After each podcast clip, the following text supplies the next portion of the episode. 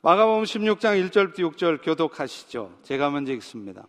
안식일이 지남에 막달라 마리아와 야고보의 어머니 마리아와 살로메가 가서 예수께 바르기 위해 향품을 사다 두었다가 안식 후 첫날 매우 일찍이 해돋을 때에 그 무덤으로 가며 서로 말하되 누가 우리를 위해 무덤 문에서 돌을 굴려주리요 하더니 눈을 들어본 적 벌써 돌이 굴려져 있는데 그 돌이 심히 크더라.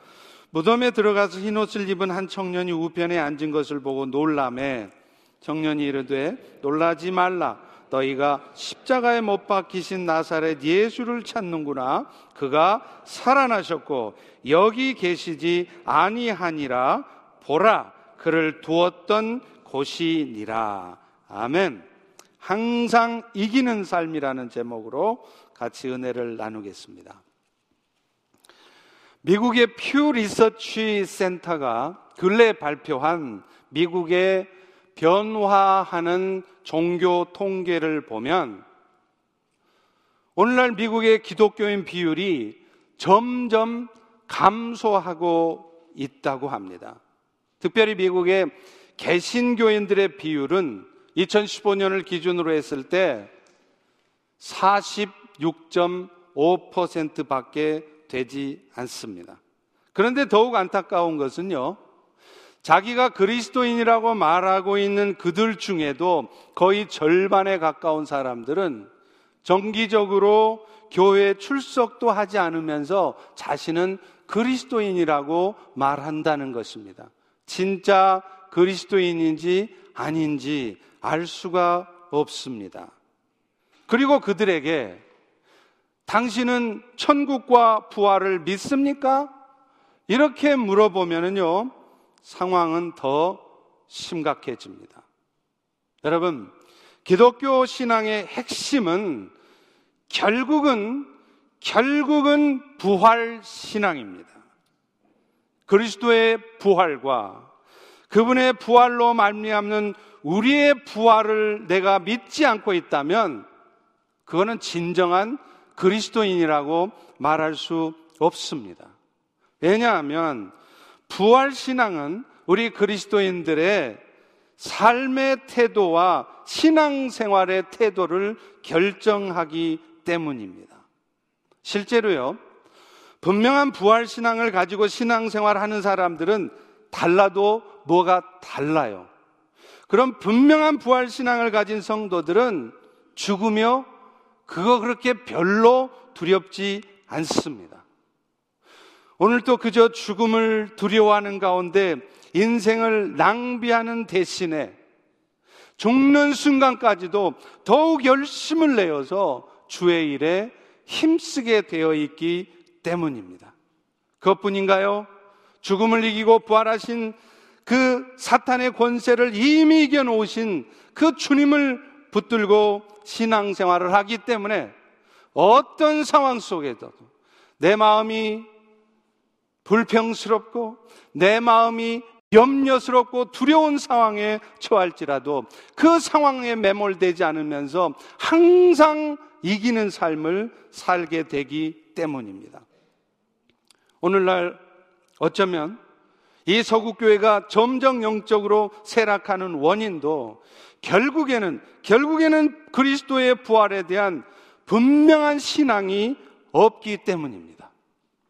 그래서 신앙 생활도 하긴 하는데 무엇 때문에 하느냐? 이 땅에서의 삶이 축복된 삶이 되게 하려고.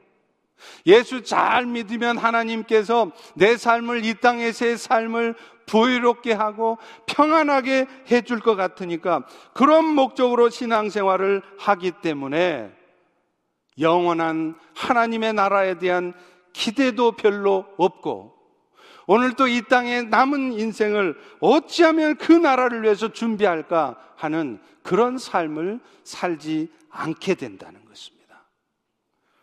오늘 본문의 말씀은 오늘 우리가 그런 삶을 살지 않도록 오늘날 이 미국 교회가 전부가 다 영적으로 타락해져 가서 점점점 교회 안에 부활 신앙과 천국 신앙으로 무장된 성도가 아니라 점점 세속적인 삶을 사는 그런 그리스도인이 들어가는 이 시대라도 적어도 우리 펠로시 교회, 우리 교인들이라도 예수님의 부활에 대한 분명한 확신을 갖도록 그래서 그분의 부활이 오늘 우리에게 어떤 결과를 가져오는지를 분명하게 붙들고 살아갈 수 있도록 우리를 깨우쳐주는 본문입니다.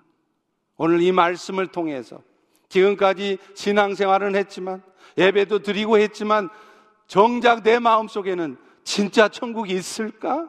예수님이 부활했다고? 음, 뭐, 그럴 수 있겠지. 이게 아니라, 다시 한번 여러분 마음속에, 맞아. 예수님은 부활하셨어. 우리에게는 천국이 있어. 그런 분명한 신앙 가운데, 오늘 이 마지막 때, 승리하는 삶을 사는 여러분 되시기를 축원합니다. 축원합니다. 오늘 본문에 보면 안식일이 지나자 예수님을 찾았던 여인들이 예수님의 시신에 향품이라도 바르려고 예수님을 찾아가는 얘기가 나와요. 우리 다 같이 다시 한번 1절, 2절을 읽습니다. 시작. 안식일이 지남에 막달라 마리아와 야고보의 어머니 마리아와 또 살로메가 가서 예수께 바르기 위해 양품을 사다 두었다가 안식 후 첫날 매우 일찍이 해 돋을 때 그 무덤으로 가며 여러분 원래 안식일은요 금요일 저녁부터 시작을 해서 그 다음 날 토요일 저녁에 끝나게 됩니다.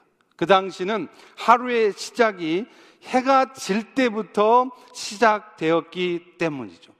어찌됐건 우리 예수님께서는 금요일 날 오후 3시에 운명하셨습니다. 그리고 이어서 아리마대 사람 요셉은 그 예수님의 시신을 달라고 해서 저녁 안식이 되기 전에 무덤에다가 장사를 지냈어요. 그리고 그리고 하루가 지나 토요일 저녁이 되었을 때 이제 안식일은 끝났지만 이제 저녁이 되어서 어두워져서 무덤에 갈 수 없었던 이 여인들은 그 다음 날인 일요일 새벽이 되어서야 지금 예수님의 무덤을 찾는 것이었습니다. 그런데 이 여인들이 왜 무덤을 찾아갔는가에 대해서 오늘 본문은 그들이 예수님의 시신에 향품이라도 바르기 위해서라고 말을 하고 있다는 것입니다. 다시 말하면 이들이 지금 예수님의 무덤을 찾아가는 이유는 평소에 우리 선생님께서 말씀하셨던 것처럼 그분이 정말 죽음을 이기고 부활하셨는지 안 하셨는지 그거 확인하고 싶어서 가는 것이 아니라 부활에 대한 기대는 전혀 없이 그저 그저 그동안 나에게 주었던 그 은혜에 감사하는 마음에서 향품이라도 발라드려야 되지. 그런 마음으로 찾아갔던 것입니다. 그런데 문제가 있었습니다. 왜냐하면 예수님의 시신에 향료를 바른다고 하는 것은요, 사실은 원칙상 율법에서 금하고 있는 일이었어요. 왜냐하면 율법에 의하면은요, 정해진 사람들, 제사장과 같은 그런 사람이 아닌 한 시체에 접촉을 하는 것은 부정한 것으로 여겨졌기 때문입니다. 그런데 그럼에도 그 여인들은 지금 예수님의 시신에 향료를 바르려고 했다는 것이죠. 그것은 그만큼, 그만큼 그들이 정말로 예수님을 사랑했었다는 증거라고 말할 수 있다는 거예요. 그래서 크랜필드라고 하는 성경학자는 이렇게 말합니다. 지극한 사랑. 지극한 사랑은 때로는 현실적으로 보면 매우 무모해 보이고 아주 불가능해 보이는 일조차 감당하게 만든다. 이렇게 말하고 있다는 거예요. 정말로 예수님을 사랑하십니까? 정말로 하나님을 사랑하십니까? 그렇다면 때로는 그 일이 무모해 보여도 때로는 그 일이 불가능해 보여도 주님을 사랑하기 때문에 그 일을 하게 돼 있다는 거예요. 지금 이 여인들이 그것을 우리에게 보여주고 있습니다. 어찌되었던 그들은요, 지금 예수님 무덤에 가면서도 자신들이 율법을 어기는 것 때문에 어떻게 될 것인가, 그건 중요하지 않았어요. 내가 예수님의 몸에 향품이라도 발라드려야 되는데, 그런데 그 무덤이 아주 돌문이 무거워서 들어갈 수가 없을 텐데 누가 그 문을 열어줄래나 그거 걱정하고 가고 있었다는 것이죠. 당시에 무덤은요, 굴 안에 시신을 뉘어놓고 큰, 큰 돌문으로 그 입구를 막아 놓았기 때문입니다. 그런데다가요, 그 문들은 열기보다는 닫히기가 쉽게 되도록 하기 위해서 약간 경사를 두었어요. 그래서 마치 자동문처럼 가만 내버려 두면 스스로 그 돌문이 굴러가서 굴이 닫히게 되어 있습니다. 그렇기 때문에 반대로 이 큰 돌문을 열려고 하면 몇 배의 힘이 필요했다는 거예요.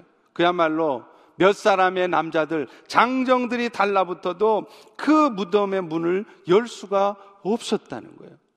3절을 보십시오. 서로 말하되 누가 우리를 위해서 무덤 문에서 돌을 굴려 주리오 하더니 결국 그들은 예수님이 부활하셨을 것이라는 것은 꿈엔들 생각 못하고 갔습니다.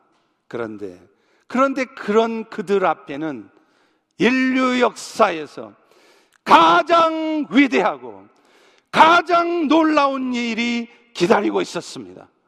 오늘 이 말씀을 듣는 여러분의 인생을 아니 여러분의 신앙 생활을 송두리째 바꿔놓을 수도 있는 그런 놀라운 일들이 그들을 기다리고 있었다는 것입니다. 할렐루야, 할렐루야. 예수님의 무덤에 도착했을 때 그들은 깜짝 놀랐어요. 그 돌문이 이미 열려져 있는 것입니다. 오늘 본문 4절에 보면 그 돌문은 심히 컸다고 말을 해요. 그런데 그 큰 문이 장정 몇 사람이 달라붙어도 움직일 수 없는 그분이 열려 있으니 얼마나 놀랍겠습니까? 이 일이 어찌된 일인가 근심하면서 그 무덤 안으로 들어갔을 때 거기에는요 흰 옷을 입은 청년이 우편에 앉아 있었습니다. 5절을 보십시오. 무덤에 들어가서 흰 옷을 입은 한 청년이 우편에 앉아 있는지라. 그런데요. 그런데 진짜 놀라운 일이 하나 더 있었습니다. 무덤 문이 열린 것도 아니 그 흰옷 입은 청년이 있는 것도 이 일에 비하면 아무것도 아니었습니다. 당연히 누워 있어야 될 예수님이 보이지 않으시는 거예요. 사랑하는 성도 여러분, 예수님의 부활이 분명한 역사적 사실이라는 증거는요, 무엇보다도 그 무덤이 비어 있었다는 것입니다. 그 당시에 동굴문은 말씀드린 것처럼 장정 여러 사람이 열려 해도 잘 열려지지 않았습니다. 더구나 그 무덤 앞에는요, 누가 있었는 줄 아세요? 유대 종교 지도자들이 돈을 주어서 로마 군병들이 지키고 있었어요. 혹시 예수의 제자라고 하는 놈들이 예수님의 시신을 몰래 훔쳐가 가지고 예수가 평소에 말했던 것처럼 부활했다고 거짓말할지 모르니까 너희들이 두 눈 부릅뜨고 지키고 있으라는 거예요. 그런데 그런데 그런 상황인데 누군가가 예수님의 시신을 도둑질해서 갔다고는 도저히 상상할 수 없는 것입니다. 도문이 자신들 앞에 펼쳐진 상황을 이해할 수 없었던 그 여인들은요, 어안이 벙벙해 있었습니다. 그때, 그때 무덤 안에 있던 흰옷 입은 청년이 말을 합니다. 우리 다 같이 6절을 읽습니다. 시작. 청년이 이르되 놀라지 말라. 너희가 십자가에 못 박히신 나사렛 예수를 찾는구나. 그가 살아나셨고 여기 계시지 아니하시니라. 보라, 그를 두었던 곳이니라. 여인들에게 예수님께서 살아나셔서 그곳에 계시지 않다고 말을 한 사람들은 사람이 아니었어요. 사람이 거기 있을 리가 없죠. 돌문이 열려지지 않았는데 로마 군병들이 지키고 있는데 누가 거기를 들어갔겠습니까? 그들은 천사들이었습니다. 동일 본문인 마태복음 28장 3절은 그 흰옷 입은 청년들이 형상이 번개 같고 눈같이 흰 옷을 입은 천사라고 분명히 말을 하고 있었습니다. 그런데 여러분, 정말 중요한 것은 그 말을 한 사람이 천사냐 사람이냐도 아닙니다. 천사가 한 말이라면 거짓말이 아닌 것이 아닙니다. 그가 전해준 말, 이 말이 그야말로 인류의 역사를 바꿔놓을 너무나 중대한 위대한 말이었다는 것입니다. 그가 그가 살아나셨고 여기 계시지 아니하니라. 결국 빈 무덤이 의미하는 바는 예수님 자신이 말씀하신 대로 예수님이 죽음을 이기시고 살아나셨다는 것을 의미해요. 여기서 살아나셨다라고 하는 동사어는 헬라어로 하면 에게르테라는 단어를 씁니다. 그런데 이 단어는 헬라어 용법상 단순 제1과거 수동태형을 씁니다. 이게 무슨 말인지 잘 모르시겠죠? 저도 잘 몰라요. 그런데 이 의미가 뭐냐? 예수님께서 살아나신 것이 자기 스스로가 벌떡 일어난 게 아니라 하나님께서 살리신 것이고 그 살려진 상태가 일시적인 것이 아니라 영원토록 존속된다는 거예요. 그래서 사실 우리 개혁 성경에는 이 부분이 살아나셨고라고 번역이 돼 있지만 이 번역은 잘못된 번역입니다. 이 번역은 이렇게 바뀌어야 돼요. 그가 영원토록 살리워졌다라고 말해야 된다는 것입니다. 실제로 예수님은요, 부활하신 후에 여러 곳에서 예수님의 열두 제자들 뿐만 아니라 성도들에게 직접 나타나셨어요. 심지어는 고린도전서 15장 7절에 보면은요, 그분은 동시에 500명의 믿는 자들이 있는 곳에 나타나셨습니다. 그래서 사도 바울이 고린도 전서를 쓸 당시만 해도 자기 눈으로 부활하신 예수님을 봤다고 하는 사람들이 그 500명 중에 절반, 거의 250명이나 살아 있었다는 거예요. 그래, 나도 봤어. 그 예수가 분명히 십자가에 못 박힌 게 봤는데, 어느 날 보니까 그 예수가 살아 돌아다니시더라고. 이 말을 하는 사람이 500명 중에 절반이 살아 있었다는 거예요. 여러분, 사실 예수님의 제자들조차도 처음에는 예수님의 부활의 소식 못 믿었어요. 그래서 그들은 마리아가 예수님이 살아나셨어요. 이 말을 해도 안 믿습니다. 여전히 슬픔과 두려움에 가득 쌓여 있었어요. 그런데 여러분, 그랬던 제자들이 하루아침에 바뀝니다. 어떻게 바뀌었습니까? 목숨을 걸고 예수님을 증거하는 증거자로 바뀌었다는 거예요. 여러분 잘 아시잖아요. 베드로가 어떻게 했습니까? 자기 죽을까봐 예수님을 나는 모른다고 그 예수를 저주까지 하며 부인했던 사람 아닙니까? 그런데 그런 베드로가 나중에 어떻게 바뀌었습니까? 예수님을 위해서 자기의 생명을 바치지 않습니까? 그 이유가 뭘까요? 그들은 그들은 부활하신 예수님을 자신의 두 눈으로 목격한 것입니다. 살아서 움직이고 계시는 예수님을 자기 눈으로 보았기 때문에 그들은 이렇게 담대한 증거자로 바뀌었던 것이죠. 여러분도 너무 잘 아시는 유명한 철학자 파스칼이 한 번은요, 무신론자인 자기 친구와 이야기를 합니다. 그 친구가 비아냥거리면서 이렇게 묻습니다. 파스칼, 자네 설마 예수가 부활했다는 거 이거 믿고 있는 건 아니겠지? 신앙생활 교회 나가는 거 괜찮아. 그런데 이거 진짜 당신 믿고 있어? 아니지? 박사나 된 사람이 철학자인 당신이 이거 이 말도 안 되는 얘기 믿어? 자, 그럴 때요. 바스칼은 빙그레 웃으면서 이렇게 대답을 합니다. 친구, 자네 설마 예수가 부활한 사건을 그저 동화 속 이야기나 제자들이 꾸며낸 얘기로 이해하는 것은 아니겠지. 맞받아치는 겁니다. 그러면서 파스칼은 이렇게 말했습니다. 만일, 만일 기독교가 예수의 부활을 거짓으로 말하는 것이라면, 실제는 있지도 않았는데 거짓으로 퍼뜨린 것이라면, 예수가 죽은 지 수천 년이 지난 오늘날까지 세계 곳곳에서 그 예수의 이름이 전파되고 수많은 사람들이 예수를 숭배하는 것이 말이 되는가? 사실은 이것이 더 믿을 수 없는 미스터리 아닌가? 이렇게 말했다는 거예요.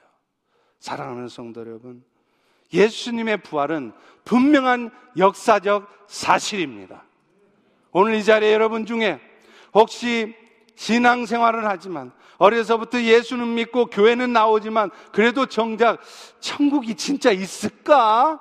예수가 부활했다고? 글쎄 그런 마음이 있는 분이라면 오늘 다시 선포되는 이 말씀을 통해서 예수가 분명히 부활하셨고 그 부활하신 사건은 역사적 사건이라는 것을 다시 한번 다시 한번 굳건하게 믿으시기 바랍니다. 믿으시기 바랍니다. 예수님의 부활이 이처럼 움직일 수 없는 사실이라면 그것은 오늘날 우리 성도들에게, 저와 여러분들에게는 어떤 의미가 있을까요? 사실 우리가 예수님의 부활을 통해서 알아야 할 것이 이것입니다. 왜냐하면 부활의 의미를 잘 깨닫고 알게 될 때, 그리고 그것을 분명한 확신으로 붙들고 살아갈 때 비로소 여러분들의 신앙생활뿐만 아니라 여러분들의 일상생활이 바뀔 것이기 때문이에요. 가장 먼저 예수님의 부활은요. 예수님께서 우리의 모든 죄의 문제를 완전히 해결하셨다는 것을 의미해요.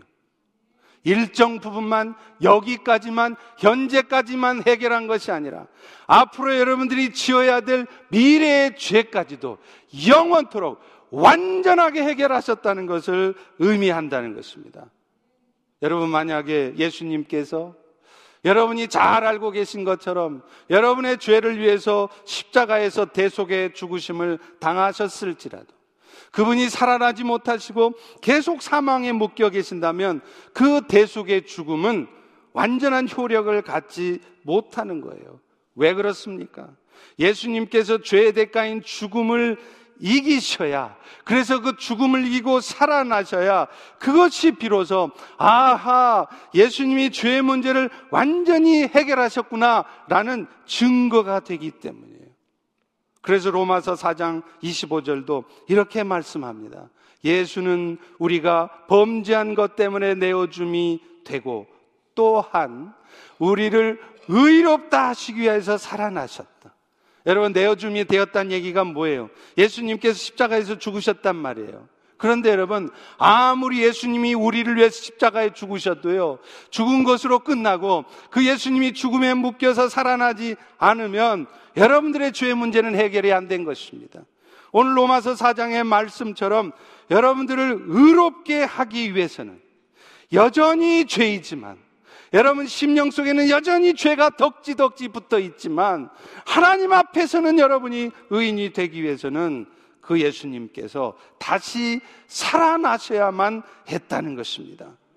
다시 말하면 우리 예수님께서 죄의 대가인 사망을 이기고 부활하셨기 때문에 그분의 승리가 오늘 저와 여러분 우리 모두에게 의를 가져다 줄 수 있었단 말입니다.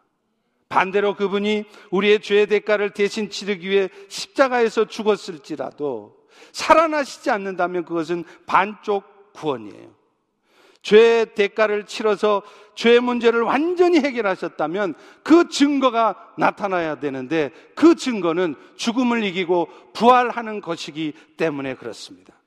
그렇다면 예수님께서 우리의 죄의 문제를 완전히 해결하셨다면 도대체 그것은 오늘 저와 여러분 우리 모두에게는 어떤 결과를 가져다 주는 걸까요? 우리는 무엇보다도 더 이상 죄로 말미암는 죽음, 사망 가운데 처하지 않게 되는 거예요. 로마서 6장 23절은 말합니다. 죄의 싹은 뭐라고요? 죄의 대가는 뭐라고요? 사망이요. 하나님의 선물 은사는 뭐라고요? 그리스도 예수 안에 있는 영생이라. 결국 모든 인간들은 죄 때문에 사망에 처하게 돼요. 그런데 오늘 예수 그리스도의 부활은 그 죽음에 묶일 수밖에 없는 그 사망에 처할 수밖에 없는 모든 사람들에게 영원한 생명을 얻게 하신 것이라는 것입니다. 죄로 말미암아서 사람들이 갖게 되는 사망에는 세 가지가 있습니다. 그 첫 번째는 여러분이 잘 알다시피 영적인 사망이에요. 분명히 육적인 생명은 있어요. 그런데 하나님의 생명을 잃어버린 것입니다. 여러분, 우리가 지금 예배 드리고 있는 이 순간에도 지금 세상 밖에는요, 가족끼리 여행을 가서 신나게 행복을 누리고 있는 사람들도 있습니다. 아니 어쩌면 회사에서 직장에 출근해서 열심히 일하고 있는 사람들이 있어요. 근데 그 사람들은 다 호흡하고 열심히 살아가고 있어요. 행복을 만끽하고 있어요. 그런데 성경은 뭐라고 그러냐? 그 사람들은 살아있는 것 같지만 살았다 하나 죽은 자들이라는 거예요. 왜냐하면 그 안에 하나님의 생명이 없다는 것입니다. 하나님의 애초에 첫사람 아담을 창조하실 때 그의 마지막 동작이 뭐였습니까? 흙으로 사람을 다 만드신 다음에 마지막에 last action 그게 뭐였죠? 코에다가 생기를 불어넣는 거였습니다. 그 생기가 바로 영적 생명, 하나님의 생명이에요. 그런데 이 하나님의 생명은 원숭이나 다른 생물들이 갖고 있는 육적 생명하고는 다른 것입니다. 그래서 사람들은 원숭이가 진화하면 사람이 된다? 왜냐하면 이 원숭이와 동물들의 생명 현상이 사람의 생명 현상하고 너무나 비슷하다는 거예요. 그런데 그것은 근본을 몰라서 그래요. 원숭이나 동물이 갖고 있는 생명은 육적 생명입니다. 그러나 하나님께서 사람들에게 죄에 부어주셨던 생명은 육적 생명과는 다른 하나님의 생명, 영적 생명이었어요. 그런데 안타깝게도 첫사람 아담이 그 하나님 앞에 불순종함으로 말미암아서 자기 자신이 하나님께 받았던 그 영적 생명을 잃어버렸습니다. 지 혼자 잃어버리면 좋은데 안타깝게도 그 아담 후에 태어나는 모든 인류가 날 때부터 그 다 영적 생명을 잃은 상태로 태어난다는 것입니다. 그 결과가 어떤 현상이 생길까요? 자신을 창조하시고 자신을 만드신 하나님을 알아보지 못하는 거예요. 그분과 교통하는 삶을 살지 못하는 것입니다. 그분의 뜻을 따라 사는 것은 더더욱 불가능한 일인 것입니다. 여러분, 오늘도 세상에 보십시오. 제법 착하게 살고 선한 짓 많이 하고 사는 사람들이 있어요. 그러나 그 사람들은 하나님을 몰라봐요. 하나님과 영적으로 교통하지 않습니다. 더더군다나 착한 짓 하고 이웃도 도와주고 선한 짓은 할 수 있을지 몰라도 하나님의 뜻이 무엇인지 모르기 때문에 하나님의 뜻대로 살아갈 수가 없다는 것입니다. 왜요? 하나님과 단절돼 있기 때문에 영적 생명이 없기 때문이에요. 사실 죄라는 것도 그렇습니다. 우리는 죄 하면은요, 자꾸 도덕이나 법을 떠올려요. 그렇기 때문에 당신 죄인입니다. 우리 모두가 다 죄인입니다. 그러면, 아이고, 나는 살아가면서 남들한테 손가락질 받을 짓 한 번도 한 적이 없어. 이렇게 말하는 거예요. 내가 죄인이라는 게 인정이 잘 안 되는 거죠. 아무리 회개하라고 그래도요, 아이고, 목사님, 저는요, 살인한 적 없고, 가늠한 적 없고, 사기친 적 한 번도 없습니다. 그러니, 아무리 회개하라고 그래도 회개할 일이 없는 것입니다. 그런데 여러분, 죄가 뭔지 아십니까? 하나님을 떠나서 사는 거예요. 온 우주를 창조하시고 자신을 만드신 하나님을 내 인생의 주인이신 하나님을 못 알아보는 거예요. 하나님의 뜻대로 살지 않는 것입니다. 심지어는 하나님이 하시는 일을 믿지 않습니다. 그래서 늘 의심하면서 내 생각대로 판단하고 결국에는 결국에는 내 생각대로 말하고 행동하는 것입니다. 이것이 여러분 바로 죄예요. 그래서 그 결과 사람들은 어떤 형편에 처합니까? 하나님과 단절된 채로 살아가다 보니까 결국에는 자신의 생각대로 되지 않는 현실을 맞닥뜨린다는 거예요. 여러분, 하나님을 알아보지 못하고 하나님의 뜻이 무엇인지 모르면서 인생 살아가면서 그 인생이 자신의 뜻대로 절대로 펼쳐질 수가 없습니다. 그래서 결국 사람들은 그런 생각대로 되지 않는 현실 앞에서 염려가 가득하고요. 두려움으로 가득하고 마음속에 원망과 분노가 가득 있어요. 그 이유가 뭡니까? 하나님을 떠나 있기 때문에 그렇습니다. 오늘 또 여러분 중에도 어떤 이유에서건 여러분 마음속에 왠지 모를 염려가 많으십니까? 왠지 모를 두려움이 가득 차 있어요. 말은 안 하지만 내 마음속에 원망과 미움이 가득 차 있습니다. 그 이유가 뭔지 아십니까? 여러분이 지금 하나님하고 멀어져 있기 때문에 그래요. 어떤 이유에서건 하나님과 멀어져 있기 때문에 하나님과 단절된 삶을 살기 때문에 나도 모르게 내 마음속에 염려가 찾아오고 두려움이 찾아오고 분노가 생기는 것입니다. 하나님을 가까이 해 보세요. 절대로 그럴 리가 없습니다. 하나님께서 내 삶을 책임지시고 하나님께서 이 모든 일 가운데 지금도 역사하고 계심을 알기에 마음에 염려, 근심이, 두려움이 생기지 않는 것입니다. 여러분, 하나님을 떠나 사는 것은 사실은 뿌리 뽑힌 나무와 같은 것입니다. 사진을 한번 보세요. 겉은 멀쩡하죠? 그런데 저 나무는요, 지금 자신 안에만 있는 영양분과 수분으로만 살아가야 합니다. 그렇기 때문에 저 나무는 앞으로 인생이 뻔해요. 아니, 인생이 아니라 수생이죠. 저 수생이 뻔해요. 겉으로는 살아가는 것 같지만 사실은 점점 죽어가는 것입니다. 오늘 세상에 수많은 사람들처럼.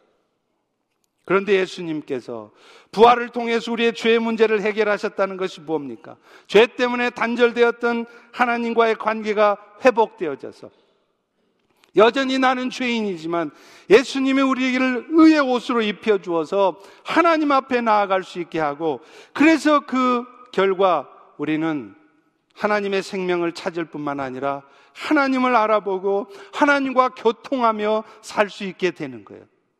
그래서 그것뿐입니까? 매 순간순간 하나님이 주시는 능력과 지혜를 따라 살아가는 것입니다. 저도 설교 준비를 하다가도요. 본문이 막히면 이 본문을 어떻게 해석해야 될까? 답답한 거예요. 그래서 혹시 이 본문에 대한 답이 있을까? 유명하다는 주석서 책들 찾아봅니다. 똑같아요. 제가 풀지 못한 숙제, 제가 이해가 안 되는 부분은 그 주석을 쓴 양반들도 똑같은가 봐요. 대충 대충 두루뭉실하고 넘어갑니다. 그러면 답답하죠. 그럴 때 기도합니다. 성령님, 지금 이 본문이 의미하는 바가 뭡니까? 안 풀리면은요, 부엌을 왔다 갔다 하면서 집 둘레를 돌면서 계속 성령님께 구하면서 그 본문을 깊이 묵상합니다. 그러면 어느 순간, 어느 순간 화장실에 앉아 있다가도 하나님께서 insight를 딱 주실 거예요. 그렇구나. 이 말씀이 그거구나. 여러분 이것이 부활하신 주님으로 말미암아 하나님이 주시는 능력과 지혜로 살아가는 모습입니다. 그래서 뿌리가 뽑혀져 죽을 수, 죽을 수밖에 없는 것이 아니라 자신도 살아가고 자신만 살 뿐이 아니라 다른 사람에게도 쉼을 주고 안식을 주는 나무가 되는 거예요. 사진 한번 보세요. 저 나무 밑에 정자가 있지 않습니까? 오늘 여러분은 그렇게 여러분 자신도 파릇파릇 생기가 넘치고 뿐만 아니라 여러분 주변에 여러분을 기대려고 오는 사람들한테 힘을 제공하고 그래서 그들에게 위로를 주면서 힘을 주면서 그들을 살려내고 계십니까? 아니면 여러분 자신이 먼저 시들시들 쓰러져 가면서 남들에게 힘과 용기를 주는 게 아니라 맨날 입만 벌렸다 하면 불평스러운 말, 어둠의 말을 해서 그렇지 않아도 힘들게 살아가는 사람 더 힘들게 안 만들고 더 주저앉게 만들고 계십니까? 부활의 주님은 우리에게 생명을 주시는 분이에요. 능력과 지혜를 주세요. 그래서 여러분들을 살릴 뿐만 아니라 여러분 주변에 수많은 죽어가는 영혼들을 살려냅니다. 그런 은혜가 여러분에게 있기를 축원합니다. 축원합니다. 축원합니다. 제로 말미암는 두 번째 죽음은 육체적 죽음이죠. 사람들은 그렇게 하나님과 단절된 채로 살아가다요. 시름시름 병나 죽든지 나이가 들어 죽든지 결국에는 죽게 되어 있습니다. 오늘 우리 모두가 직면해 있는 엄연한 사실 하나는 우리 모두는 반드시 죽는다는 아무리 안 죽으려고 발버둥 쳐도 소용없습니다. 다 죽습니다. 왜냐하면 히브리서 9장 27절은 분명히 선언하고 있기 때문이에요. 한 번 죽는 것은 사람에게 정해진 것이요. 그런데 왜 사람들은 죽어야 할까요? 의사들도 의학자들도 아무리 뛰어난 의학자들도 죽음의 원인은 밝혀내지 못하고 있습니다. NIH의 수많은 박사들도 왜 사람이 죽는지 죽음의 원인은 모릅니다. 그런데 성경은 너무나 심플하게, 단호하게, 단순하게 말하고 있습니다. 죄 때문이라는 거예요. 하나님과 단절된 인생을 살아가기에 인생들에게는 죽음이 온다는 것입니다. 그런데 여러분, 놀랍게도요. 예수님의 부활은 죄 문제를 해결하심으로 말미암아 그를 뭐 믿는 모든 자들에게 죽었을지라도 마지막 날 다시 부활하게 하신다는 거예요. 그래서 영생의 축복을 얻게 만들었다는 것입니다. 고린도전서 15장 19절 20절은 이렇게 말씀합니다. 만일 그리스도 안에서 우리가 바라는 것이 다만 이 세상의 삶뿐이면 모든 사람 가운데에서 너희가 더욱 불쌍한 자리라. 여러분 지금 예수를 믿어도 예수님 때문에 기대하고 있는 것이 이 세상의 삶하고 관련된 것만 기대하고 있다면 그래서 오늘도 여러분이 열심히 신앙생활하고 예배도 드리고 빠지지 않고 헌금도 하고 열심히 봉사도 하지만 그 이유가 뭐냐? 그렇게 할 때 하나님이 내 비즈니스도 잘 되게 하고 건강하게 하시고 일이 풀려질까봐 그렇게 신앙생활을 하고 있다면 여러분은 지금 가장 불쌍한 자라는 거예요. 여러분 주변에 보십시오. 여러분처럼 예배 안 드려도요. 여러분처럼 봉사 열심히 안 해도 자기 자식 하바드 가는 사람들 많아요. 여러분처럼 예수 안 믿어도 사업 잘 돼서 돈 많이 벌고 떵떵거리고 사는 사람들 많습니다. 그럼 이게 어떻게 된 겁니까? 우리가 예수 믿는다고 그렇게 되는 거 아니에요. 우리가 예수를 통해서 정말 바라봐야 될 것은 이 세상의 삶이 아니라는 겁니다. 오늘도 여러분이 신앙생활 하면서 그런 목적을 가지고 신앙생활 했다가 내 뜻대로 잘 안 되니까 슬퍼하고 좌절하고 하나님을 떠나려고 한다면 여러분이 가장 불쌍한 자라는 거예요. 성경은 분명히 말합니다. 정말 우리가 바라는 게 뭐냐? 그리스도께서 죽은 자 가운데서 살아나심으로 그분이 잠자는 자들의 첫 열매가 되신 것. 그래서 둘째, 세 번째 열매로 나도 부활할 것이라는 거예요. 이것이 우리가 예수님 때문에 기대할 수 있는 가장 큰 축복이라는 것입니다. 사실 우리가 이 부활 신앙으로 무장하면요, 겁날 게 없어요. 설사 죽음이 우리 앞에 다가와도 망설일 것이 없습니다. 잠시 가족들과 이별하는 아픔은 있을지언정 저 영원한 천국에서 다시 만날 것이기 때문에 그렇습니다. 오늘 여러분 마음속에 죽음에 대한 두려움이 있으십니까? 내가 이러다가 죽지. 나 큰 병 나서 죽으면 어떡해야? 그런 마음이 있다면 열심히 운동해서 그런 두려움을 몰아내려고 하지 마시고 먼저 부활의 신앙으로 무장하십시오. 죽어도 다시 사는 이 부활의 주님을 붙들 때 우리의 마음속에 그런 두려움은 사라지는 줄로 믿습니다.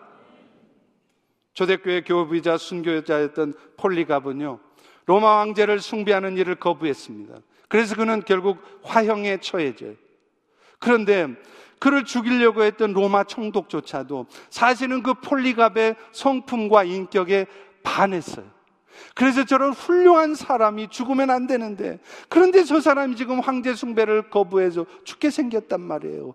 그래서 폴리갑을 찾아갑니다. 폴리갑 제발 내가 이제라도 기회를 줄 테니 신앙을 포기하게 그러면 내 자네 죽이지 않고 살려주겠네.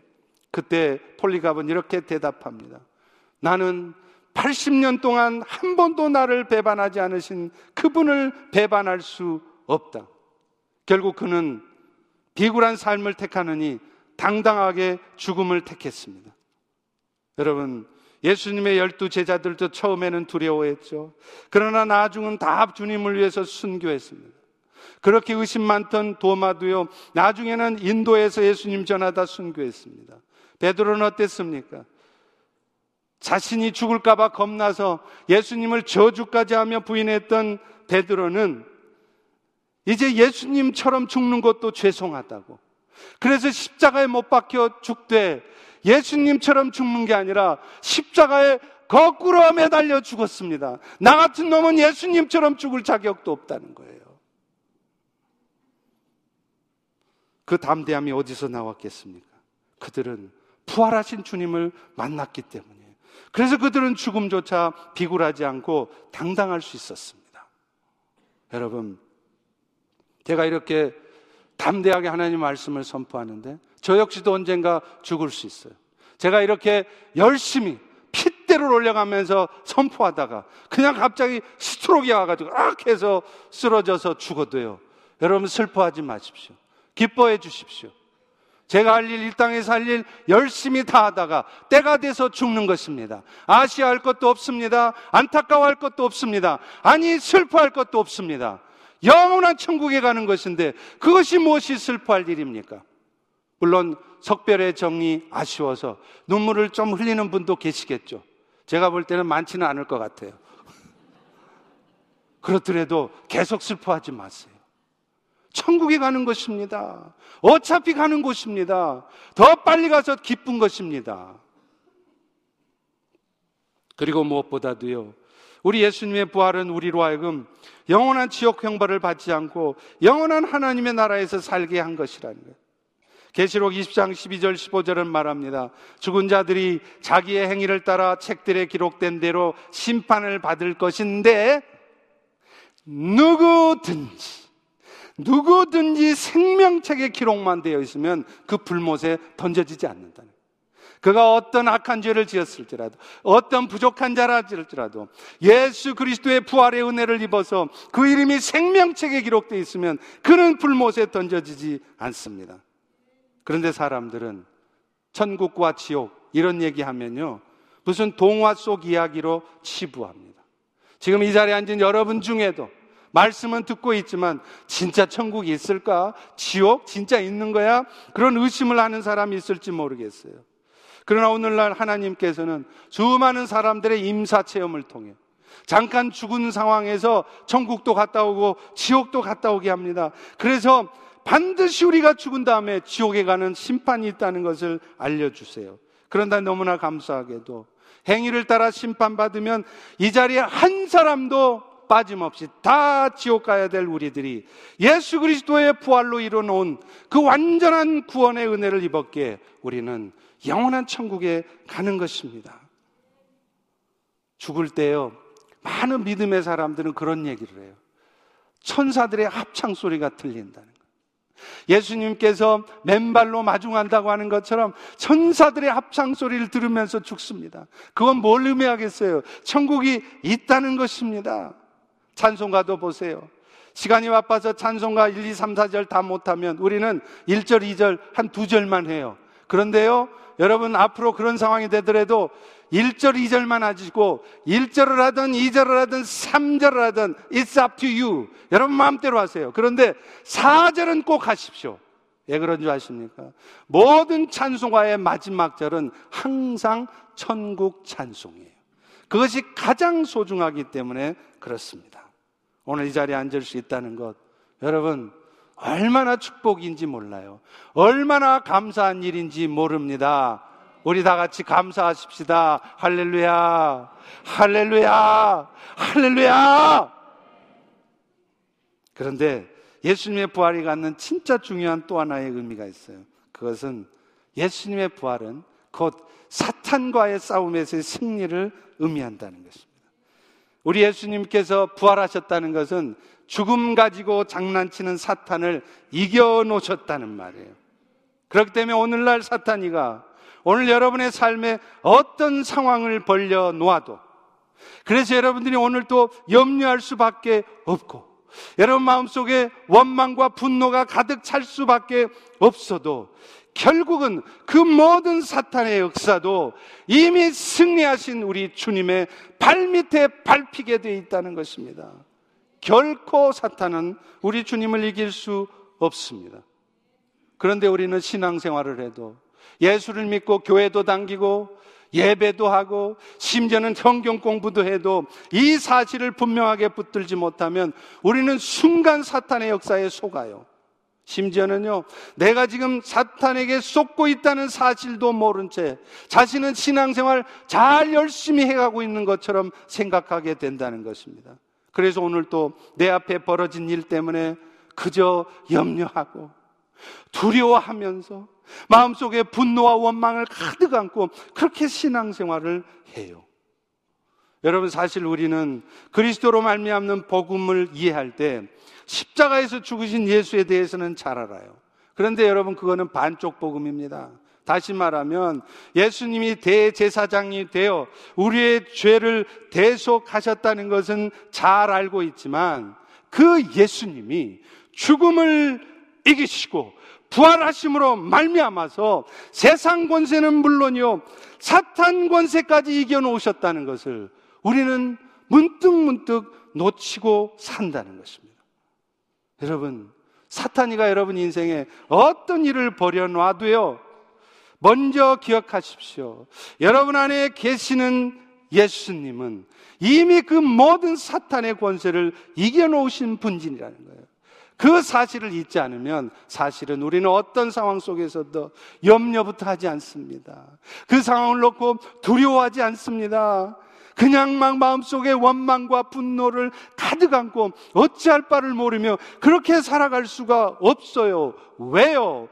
왜요? 사탄이 어떤 역사를 벌여놓아도 결국에는 그 모든 사탄의 역사들이 하나님의 선한 뜻이 이루어지도록 사용되기 때문입니다.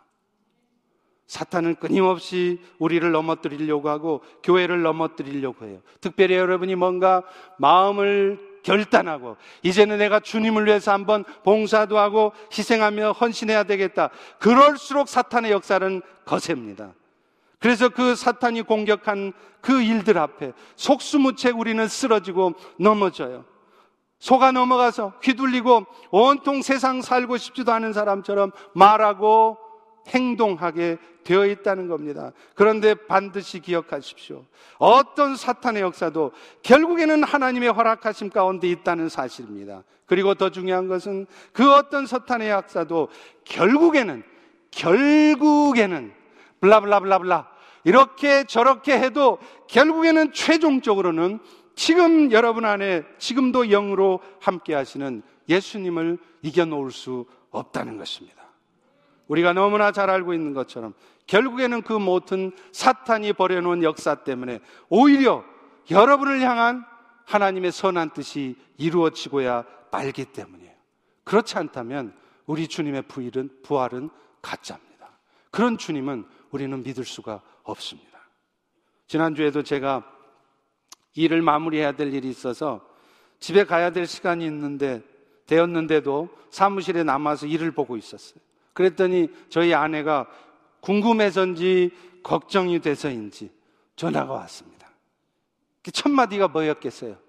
여보, 지금 어디 있어? 그래서 제가 태연하게 이렇게 대답했습니다.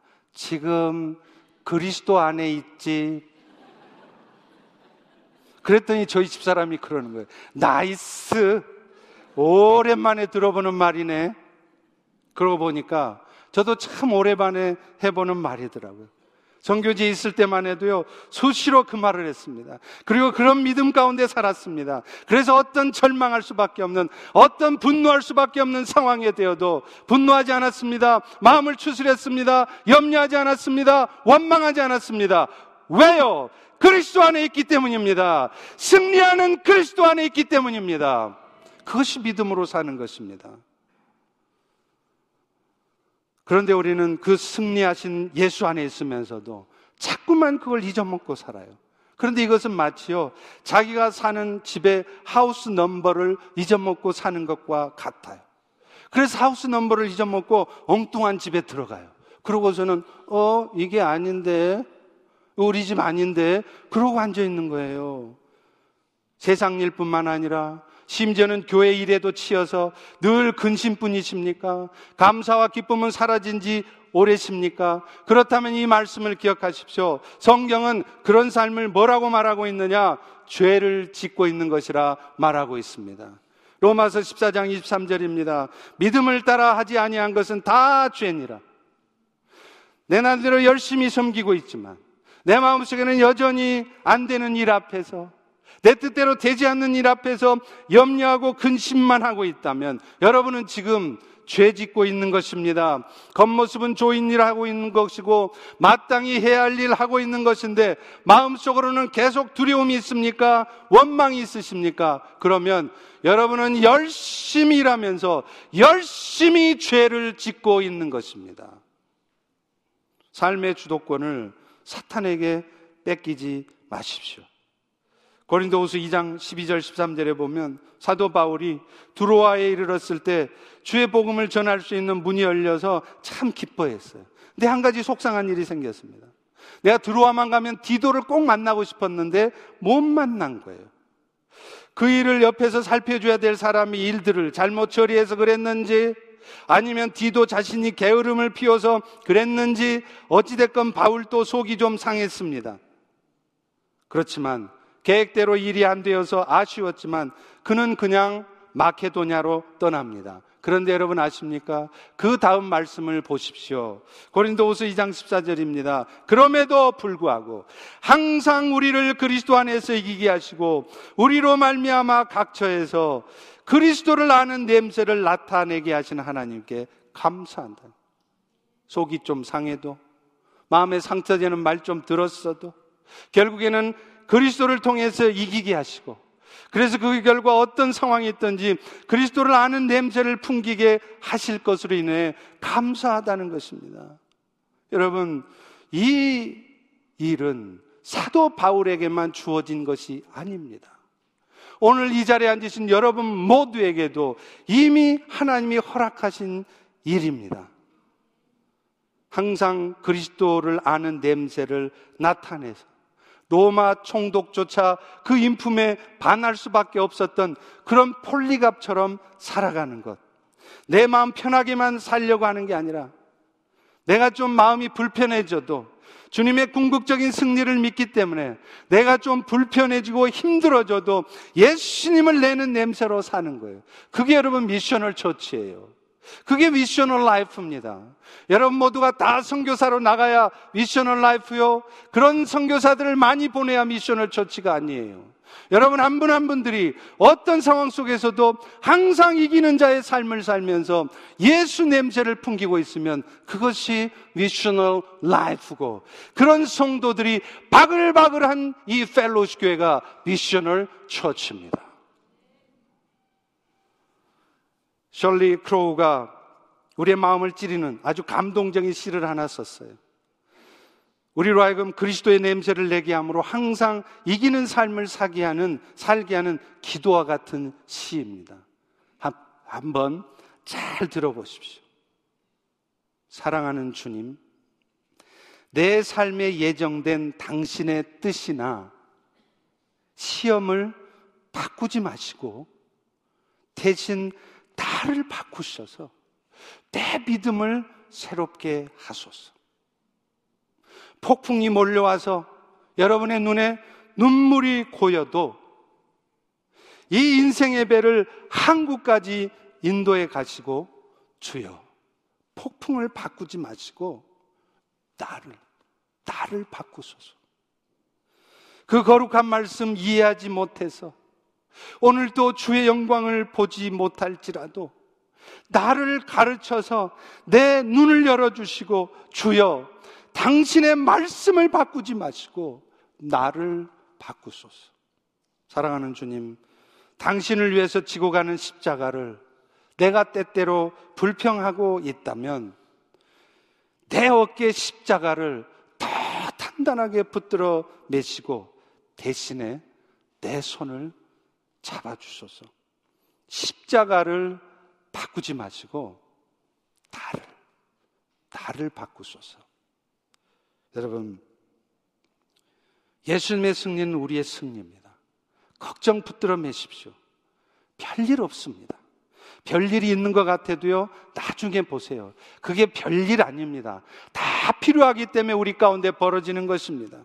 우리는 부족하지만, 우리는 실수하지만, 결국 그 모든 일들이 별일이 되지 않도록 승리하신 예수님께서 조치하시기 때문입니다. 이 이미 승리하신 예수로 항상 이기는 삶을 사는 우리 모두가 되기를 축원합니다. 기도하겠습니다. 하나님, 오늘도 다시 한번 항상 이기는 삶을 사는 비결이 모든 일들을 빈틈없이 하는 것만이 아니요. 오직 승리하신 주님을 붙들고 그 주님을 바라보고 믿음으로 나아가는 것임을 깨닫게 하시니 감사합니다. 오늘 이 땅에 수많은 사람들이 그 주님의 부활을 알지도 못하고 인정하지도 않고 살아가지만 오늘 우리는 그것을 알고 믿게 해주셔서 오늘 또 항상 승리하는 삶을 살게 해주시니 감사합니다. 이제 그 승리하는 삶을 어쩌다 한 번이 아니라 매 순간순간 놓치지 않고 살아가는 우리 모두 되게 하옵소서. 예수님 이름으로 기도합니다.